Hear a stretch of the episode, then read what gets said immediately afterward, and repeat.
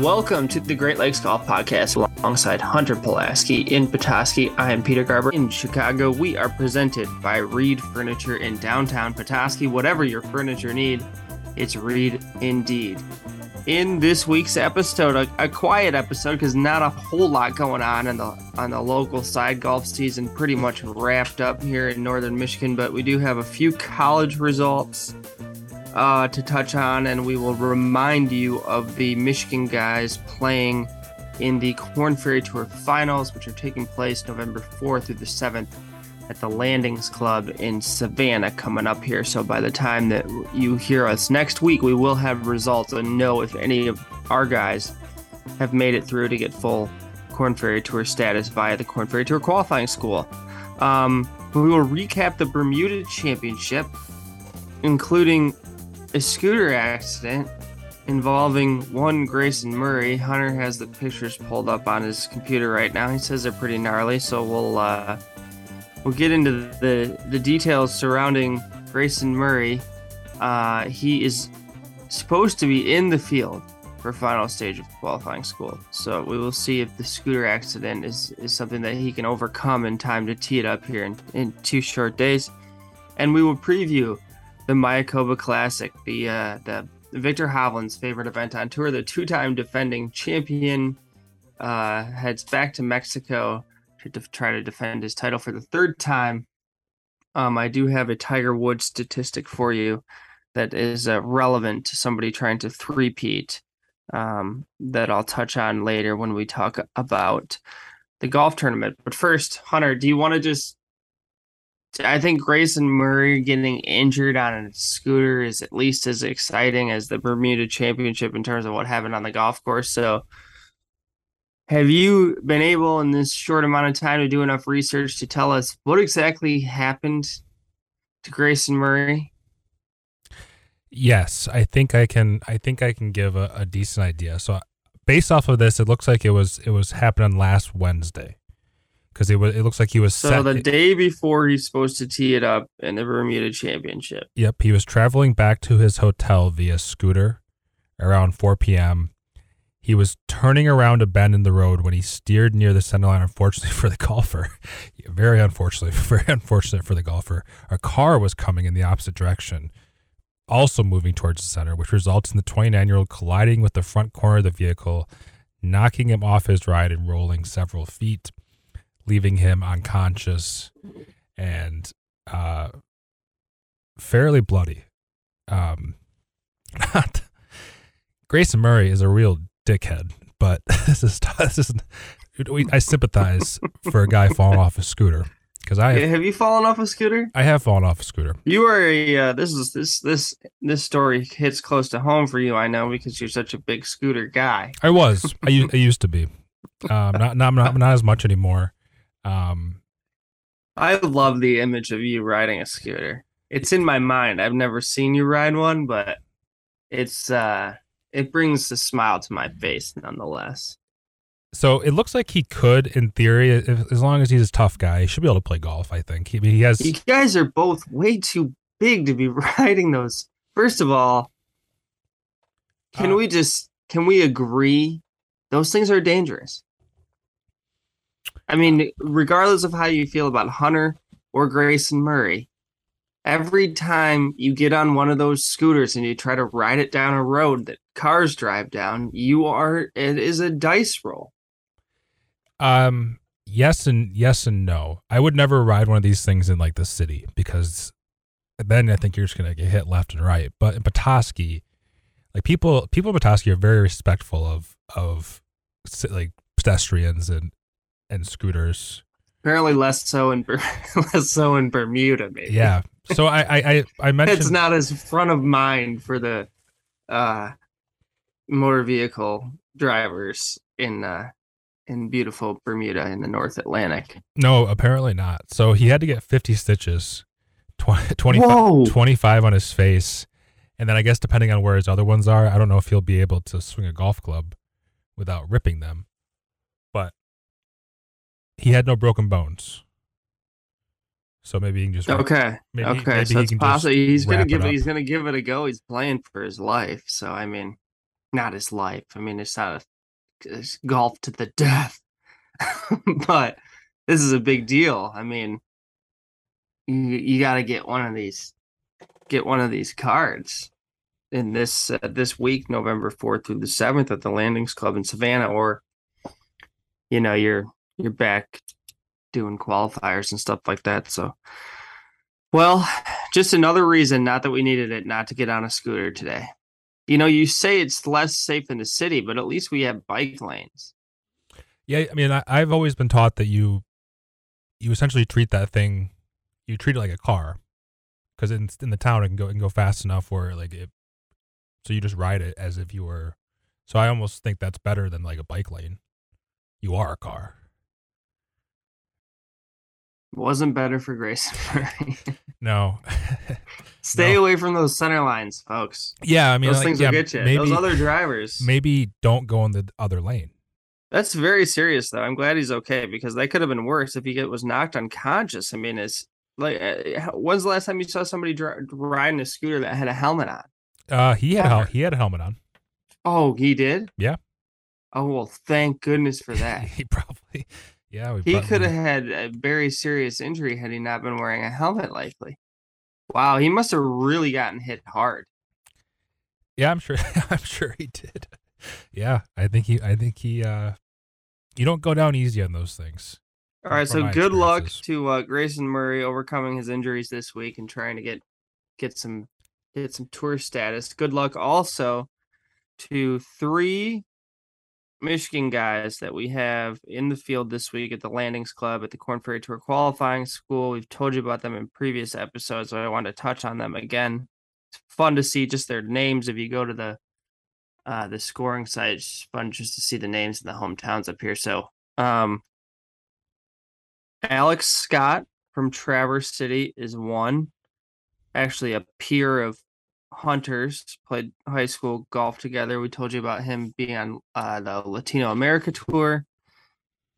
Uh, last year we followed him there, and he's played well through the first two stages. So he is into the final stage of qualifying school. Alex Scott from Traverse City, as is Willie Mack the third, who narrowly missed the cut. Just had a tough back nine on Friday at the Bermuda Championship. He was in that field by virtue of having won the Bermuda APGA Championship. He's won a couple APGA titles. Uh, really good player out of Flint, Michigan.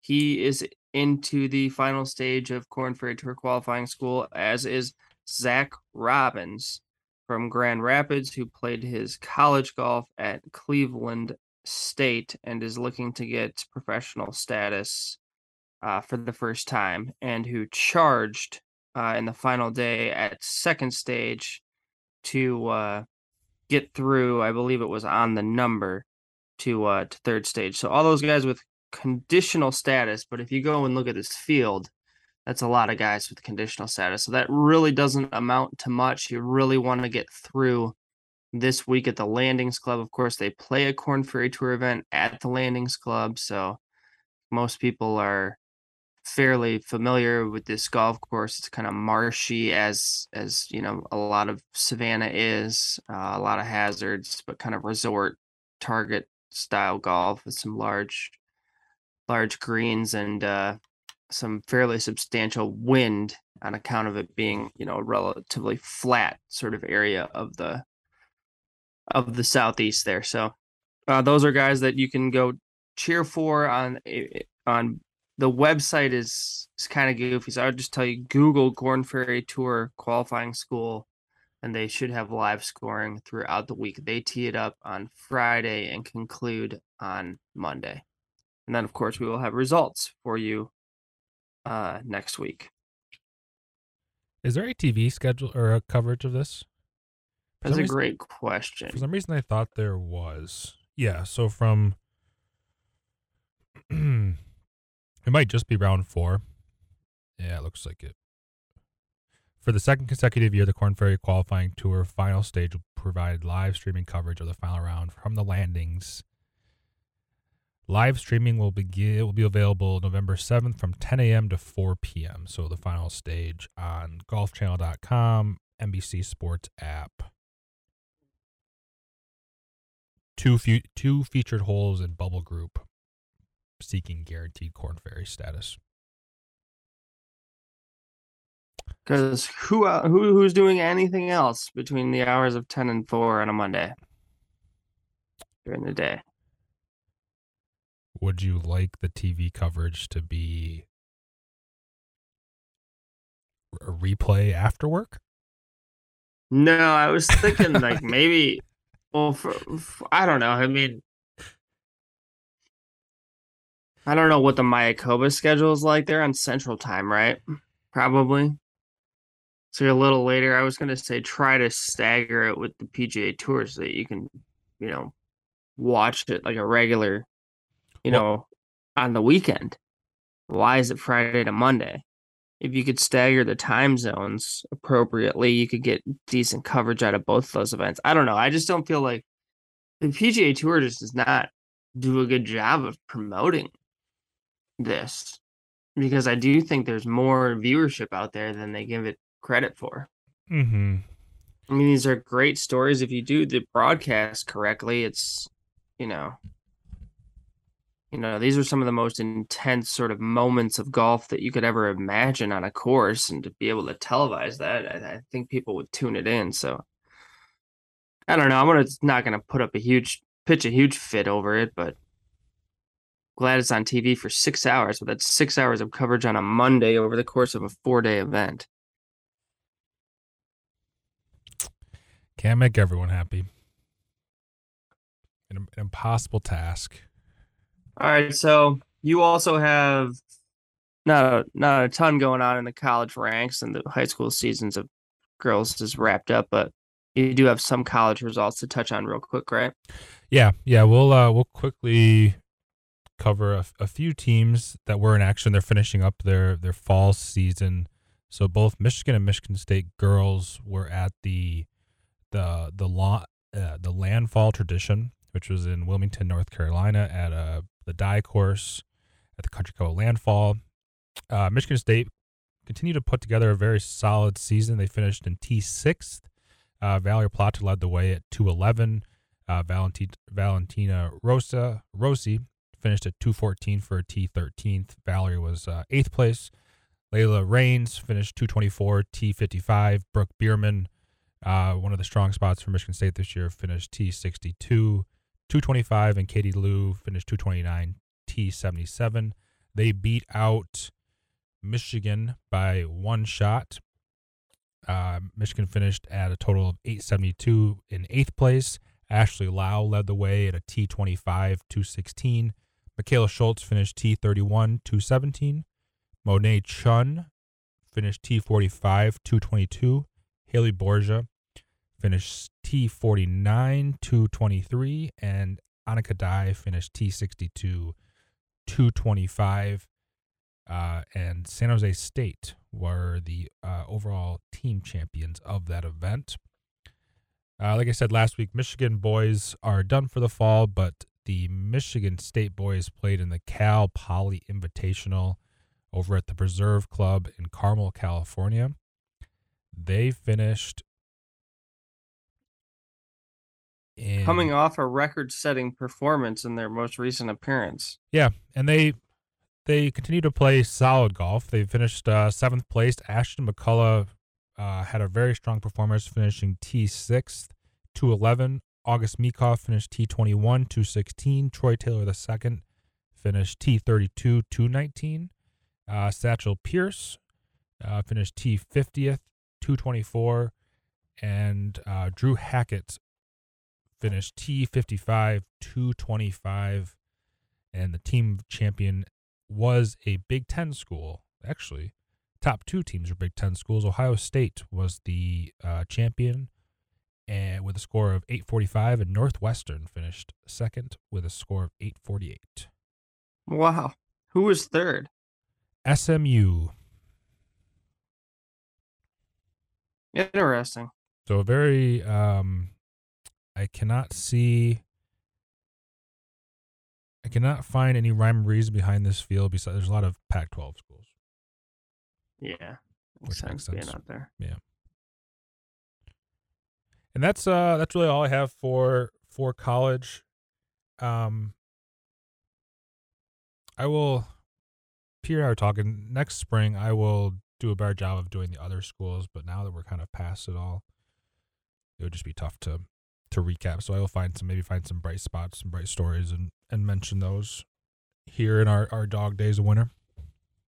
I could be wrong because I'm never certain that these are updated, but this does say updated as of November 1st. It looks like Ohio State may have moved into the top 25 of the rankings by virtue of their performance there out in out in California. I believe they're the only apart from Illinois who's 7th in the country. I believe they're the only other Big 10 team ranked in the top 25. Yeah, that's correct. So, and that's just interesting to mm-hmm. interesting to know that Ohio State has a great university course that they play a Corn Ferry Tour event at, and that I've been able to. Columbus, you know what? It's a nice town. Wow. I don't love the canvas, but I do think it's a nice town. Congratulations to the Buckeyes. It's the nicest thing you'll ever hear me say about Ohio State. Yeah, I feel like we're living in an alternate universe right now. Did you watch the Bermuda Championship over the weekend, Hunter? Not a single shot. Well, I watched just my bank account grow and grow.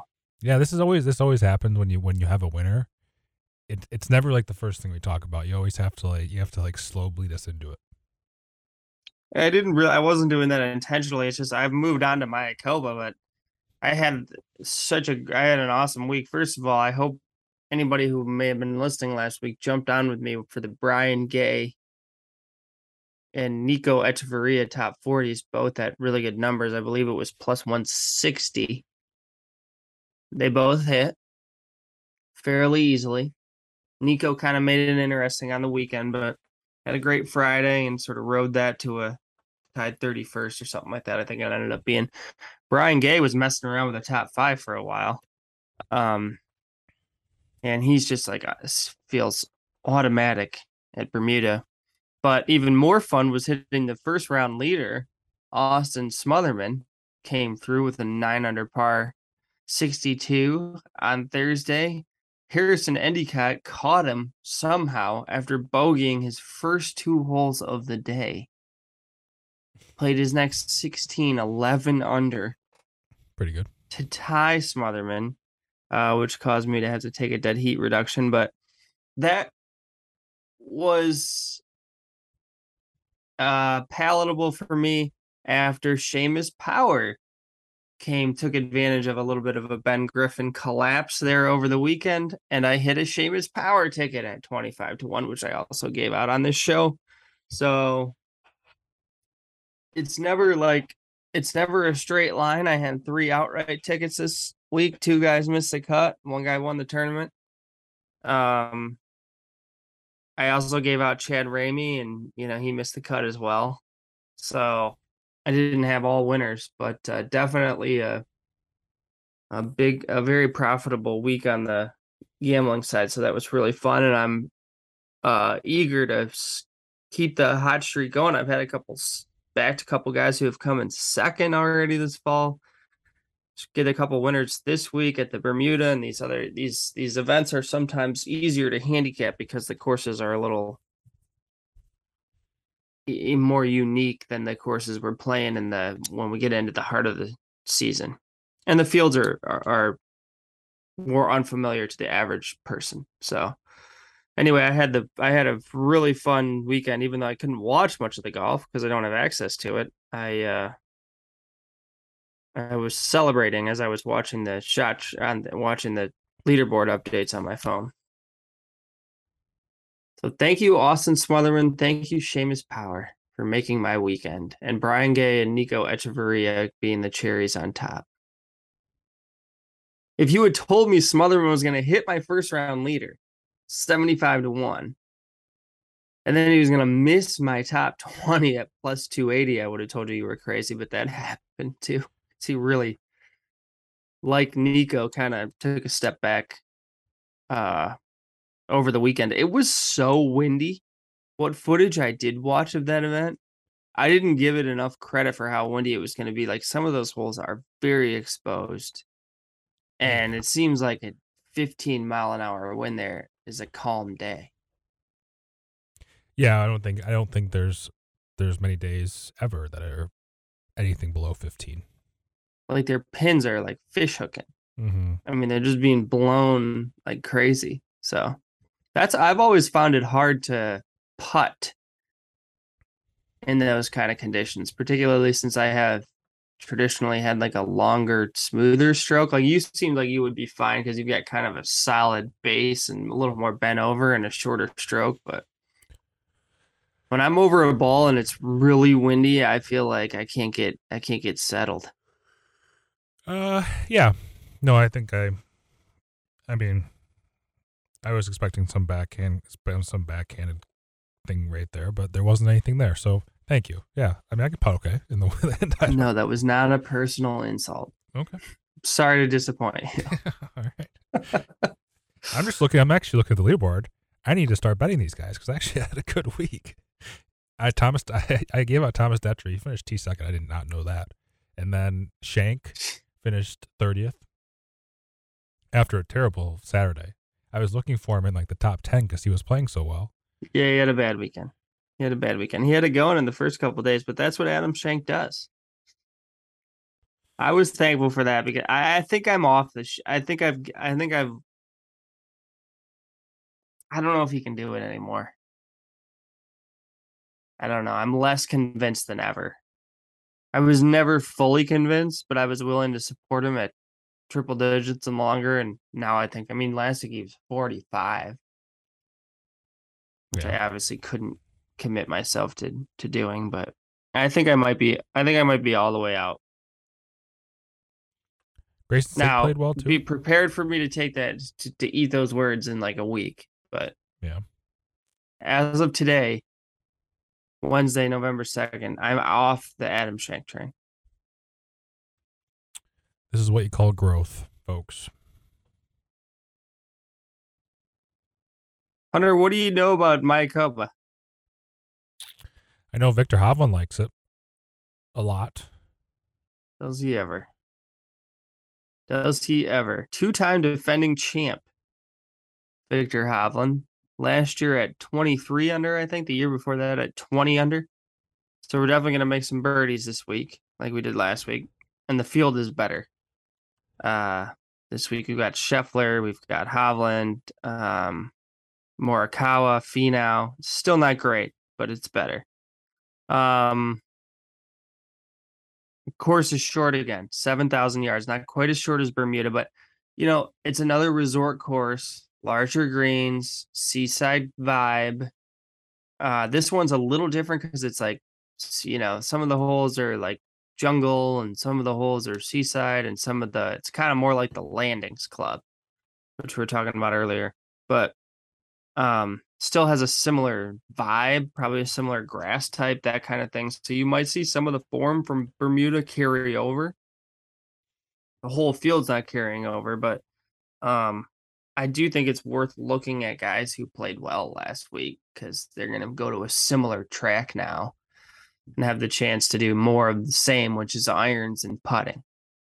This is not really a golf course where you can gain or well, you can lose. There's hazards lining the fairways, but it's resort. It, it, they're not trying to penalize you. You have to be crooked and penalize yourself. It's really a question of who can hit it the closest slash make the most putts.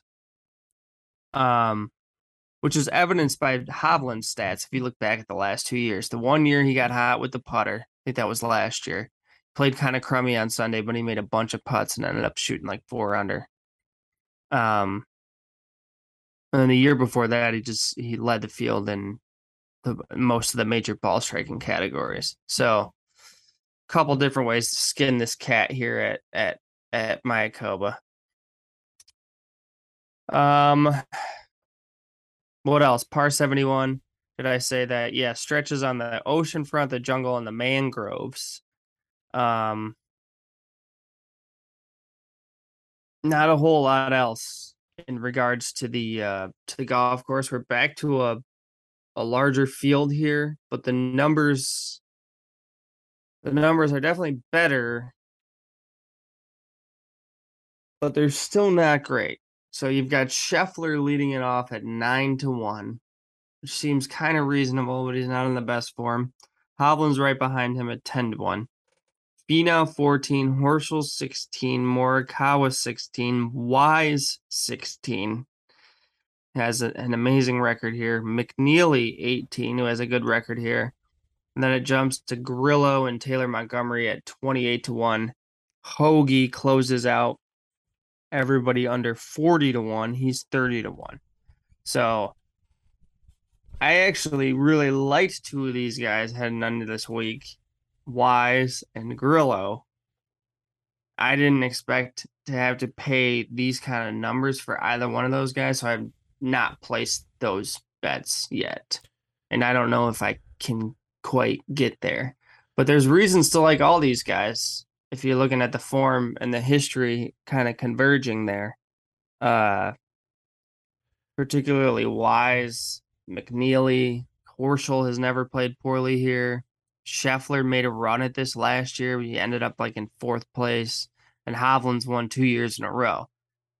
So it's pretty tough to handicap the top of this board. Is anybody standing out to you there? Um, I would just say shop shop books because I I got McNealy at twenty nine, Grillo at twenty nine. Everyone, I mean, I think everyone was a little bit higher than what you had mentioned. Are you what? Where are you on? I'm on DraftKings. Yeah, so this is FanDuel. Billy Horschel. So there you go, top of the board. Go to FanDuel this week. Yeah, Scotty's Scotty's at eight to one, but then it's it's ten for Viktor, fifteen for Colin, 16, 16 and sixteen for Billy and Tony. Aaron's at 18. So what do you get for Aaron Wise there? 18. Yeah. So he's still a little bit. It's Tom. It starts to hope. T- the books are telling 29. you, please, please, please don't bet Aaron Wise. Yeah. We're afraid of a loss on Aaron Wise. Aaron Wise being 16 and 18 to 1 is crazy. It's the same price on DraftKings as Morikawa, who's playing here for the first time. But think about that. That's just nuts, right? Mm-hmm. Even Horschel, but at least Horschel has some history. So then as you go down the board, I that's where I start seeing names that I can get interested in. Brendon Todd won here the year before. Uh Viktor started his stretch of winning. More before you, before you before you move on, I, there's one more that Taylor Montgomery. What'd you say he was like twenty four to one? Twenty eight. So he's forty to one on FanDuel. Yeah, twenty eight to one is a number. wild number for a rookie. I know he's playing great, but he's never never played here before. Yeah, like who's betting that at twenty eight? Watch, he'll win the golf tournament. Yeah.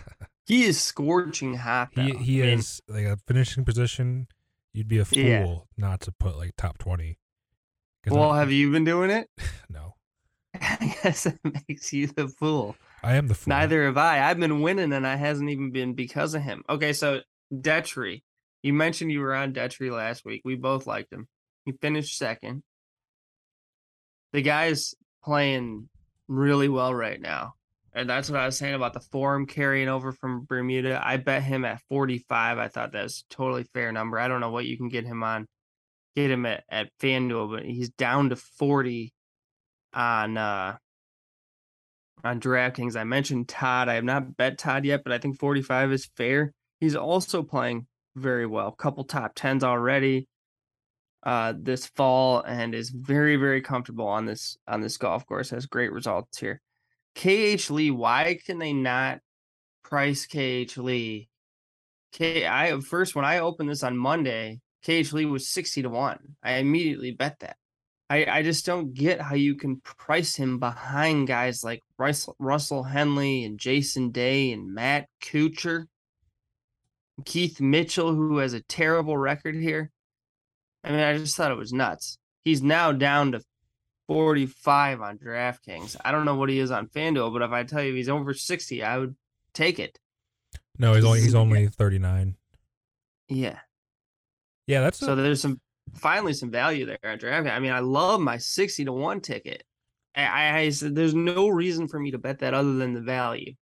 Because I don't know. I mean, the form, sure, the form uh, is fine and the fit should be good, I guess, irons and putting, but really it's just he's way better than all those so many of those other guys in front of him that it's hard it makes it hard not to bet.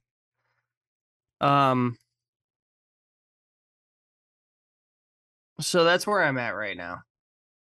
I haven't taken any real long shots because I don't have a great feeling about any of these guys this week. I think that the guys at the top of the board play well here.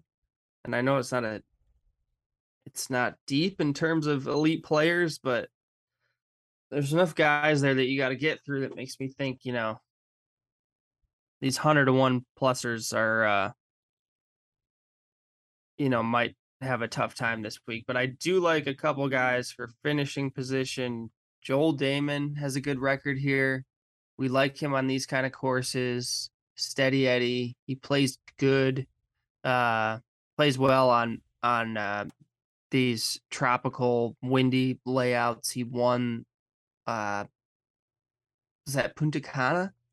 Puerto Hmm. Rico? One of those two. I think Punta Cana. Um and he has a really good record here. So I like him for a top 20 at plus 280. I like Grillo. I mentioned I, I like Grillo a lot this week. I like Hoagie this week. I think those guys are are reasonable for top 10s, particularly Grillo at plus 270. I think Todd to top 20 at plus 170 will probably be my most substantial wager of the week if I had to guess. And then he's also plus 400 to 10, uh, which I like. And then Danny Lee has a surprisingly good record here. A guy who likes to pop here and there. Uh, let me take you through. I have the course history up, so I'll take you through that. And he has a really long number. I think it's like plus 280 or something to top 40. No, to top 20, maybe. I'm on Danny Lee to either top 40 or top 20. Uh, tournament history here going back to 2018. Uh, Horschel has gained the most strokes, Dan, then Danny Lee, then Todd, Adam Long. This was second in 2020, third in 2021, and then 22nd last year. His form is not great, but Grillo, even though he was cut last year, he's not playing well at that time, has gained 28 strokes here over the last five appearances and has two top tens. Then Hovland, who was actually interestingly cut in his first two appearances here in 2019 and 20 before winning then two in a row. Uh, there's Wise next, who has a 10th, a 15th, and a second to go with two missed cuts. Kuchar's three for three in his last three tries here. Dahmen, five for five. McNealy, three for three with a 12th and an 11th in his last two. Uh, Scheffler has an 18th and a fourth. English plays this course well, a couple fifths in 2020 and 2021. Patton Kizzire could be an interesting. If you were going to throw down a penny on a super long shot, that might be the place to go. He won here back in 2018, not playing well, but um, has winning upside. Piercy four for four here. Reeve four out of his last five. JJ Spaun might be a good top 40 kind of a play. He's five for five, as is Tyler Duncan, though Tyler Duncan's in a little bit of rough form. So those are some of the guys who pop uh history wise uh here at Mayakoba.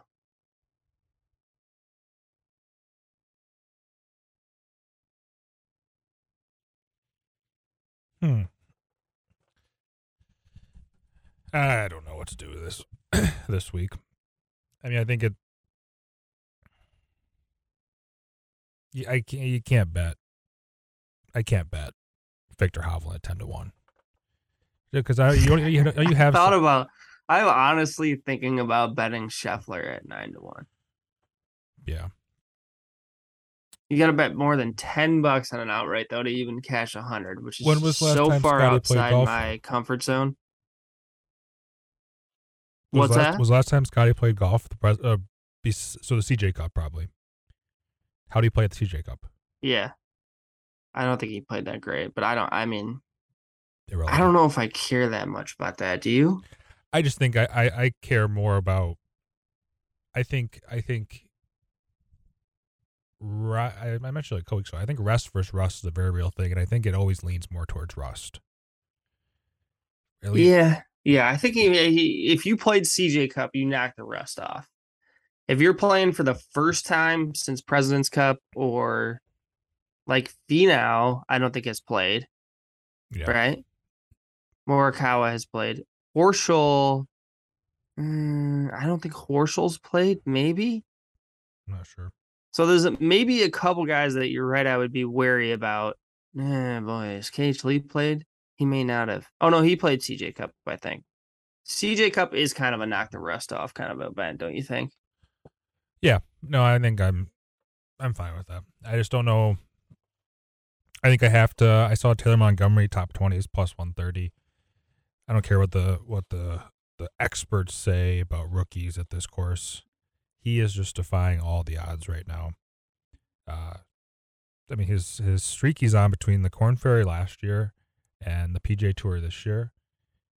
I mean, if you were just if you were in a coma until until eight weeks ago, you'd think Taylor Montgomery was the best golfer to ever walk planet Earth. well, he hasn't won a tournament, but yes, he's been very consistent. I do think some of those top twenty odds are fair. You mentioned him; he's he's plus odds. I mentioned Todd Detry are in that plus one seventy range. I really like those guys. I don't think I mentioned Detry at tied twenty second in his only previous appearance here. So, um, I think you can go right back to Seamus Power, like for a top twenty type play. This is the same kind of a golf course, you know. If he's playing well enough to shoot 19 under in Bermuda, he can probably shoot 14, 15 under here, you know, which should be plenty good for a top 20 and can maybe even get himself into contention. I don't see Seamus Power winning two weeks in a row, but See, I think I Um, feel like an Irish guy. He wins a golf tournament in Bermuda. He probably was on like a three day bender. Showed up showed up on Wednesday with a shirt untucked to go play nine holes. yeah, well, I think most Irish guys probably play pretty well after they've had a couple. That's probably true. Maybe so. Maybe it's the opposite effect. I don't think he's it's gonna win. his first rodeo here, so to speak. No, probably not. Probably not. Unbelievable. Russell Henley, not to get too sidetracked, first in fairways gained in this field, fifth in approach, 125th in putting. Not very good. Are you are you ever gonna tell us the Tiger Woods stat that you've just been sitting on the entire episode? Oh, yeah. Yeah, I will. I forgot. So, Viktor Hovland, Viktor Hovland, folks, is looking to win this event for the third time in a row. Can you name the last person to win the same tournament three consecutive years? Hunter. Steve Stricker. John Very Deere nice. John Deere Classic. And what tournament was that? The John Deere Classic. That is exactly right, hmm which was very exciting. It is very rare. Now I can't find the stat. Here it is.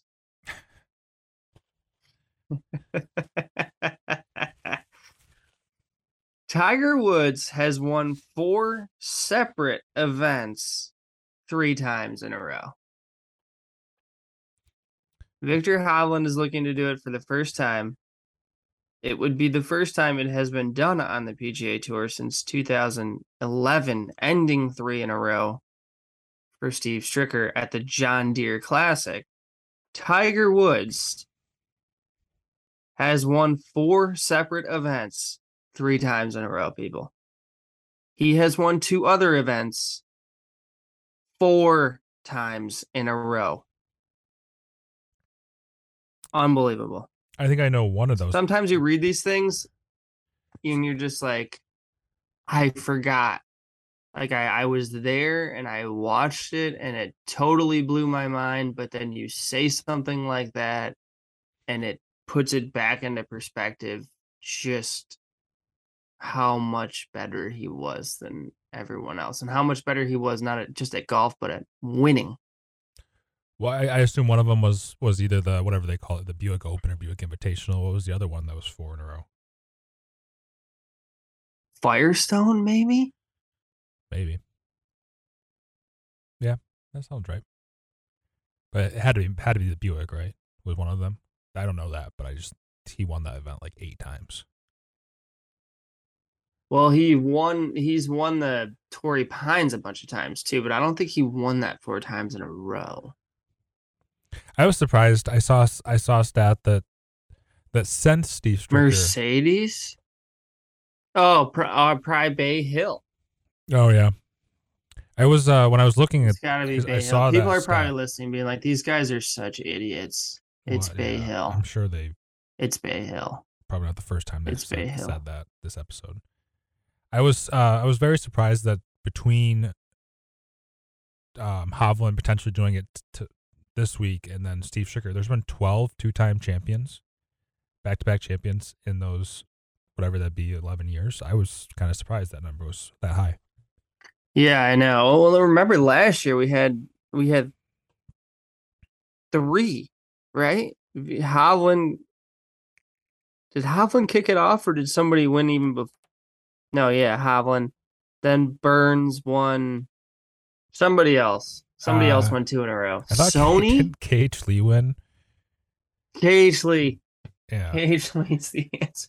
Cage, when in doubt, K.H. Lee is the answer. When you don't know who to bet, bet K.H. Lee. Okay. Yeah, exactly. You want to get some value on somebody, bet him this week. Oh, oh! I before we before we get off, I'd like to have your your thoughts on the tunnel incident this past weekend. Yeah, I don't know what the hell happened there. Like, did is there extensive video footage? I would uh define extensive, but I mean there's a there's some decent clips. Like start to finish? Like, do we know is even what happened? Like, how did these altercate? How many altercations were there, and how did they begin?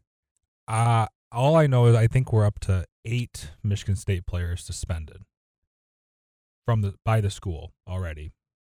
So they must have a decent video of it if they if already if they're already knocking heads down.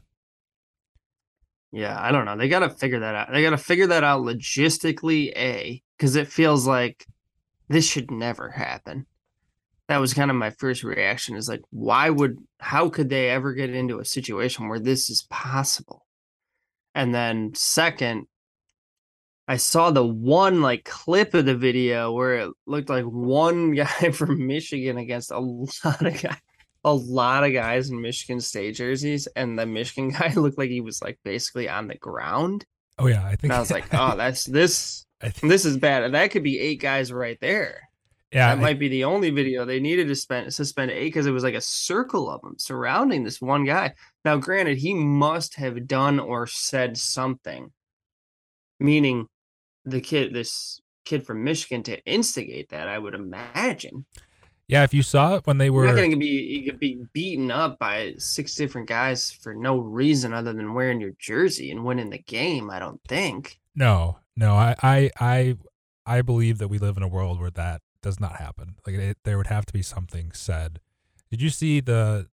There was a video from the field view of of them entering the tunnel, and you could t- you could see the security between the last Michigan State player, last of the Michigan State players, and the Michigan players, which I think is sounds from like what I've read. That's very standard practice. Like they have in theory, they have logistics for one tunnel that they're supposed to abide by.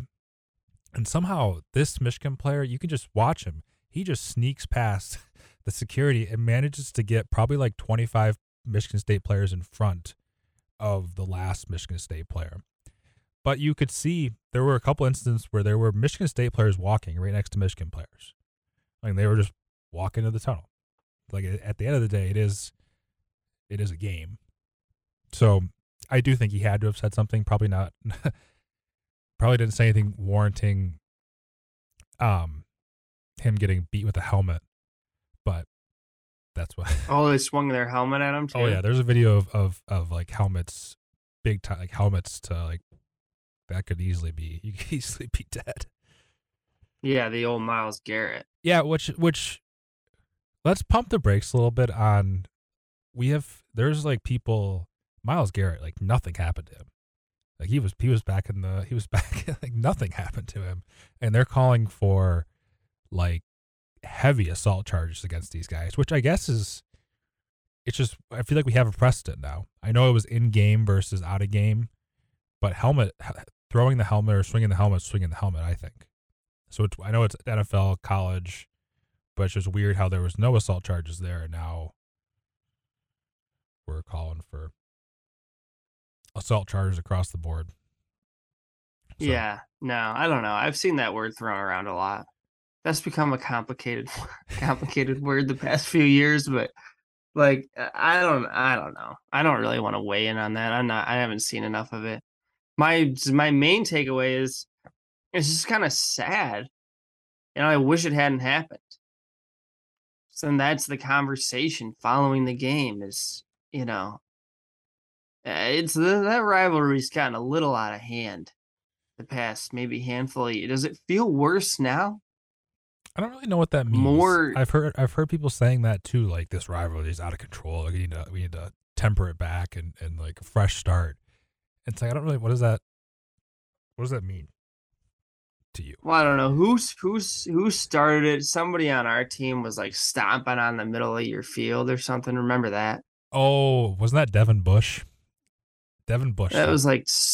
He was like he was like kicking. That was like he was like that's the kind feet. of that's the yeah that's the kind of thing I'm talking about where it's like that's that is not that's not appropriate, dude. You can't do that. And then this. Yeah. Yeah, I don't um I honestly don't know how cuz I I truly believe that the fans the fans are going to care a lot more about this game than the players are. Like the players are only there for three to four years. And like fans have been going through it for like X number of years. So I really think like in the smaller picture of the team versus team, I can't imagine there's like that much animosity. Like these guys probably like played football together growing up in a lot of cases. They're like not friends, but like know each other well enough and like respect each other. I swear it's more like fan base fan base versus fan base. Yeah, but this goes again. This episode certainly goes against that. You don't swing your helmet at some, unless he made like some really personal attack, and that's why. That's why I think I just I'd rather wait because I don't for all know for all we know he said something about that guy's mom or you know like there are some things that you can't say too. There are some things that you can cannot do, and there are some things that you cannot say and there may have been both of those. There may have been one of those, or there may have been both of those. But I think there's going to be they're investigating everything. So all these kids presumably are going to get interviewed. And let's just the Myles Garrett thing. Remember, was involved a. a oh, he I remember what it lobbed a claim, which was a wild claim. So, which was then disproven. yeah. But you know, this could get more complicated before it gets, you know, before it gets uh, cleaner based on how this investigation goes, which is even sadder because now we're gonna have to read about this and hear about this for another couple weeks probably. Oh, I think at least, yeah. I think this could be like a like a moment for the big house to either. I, I like, like I was about to say. I don't think I don't know how like Michigan versus Ohio State these games have ever how there hasn't been we haven't heard more about these tunnel incidents only having one tunnel. Like there's so much emotion. Yeah. There's so much emotion running after a game. I know, right after the game.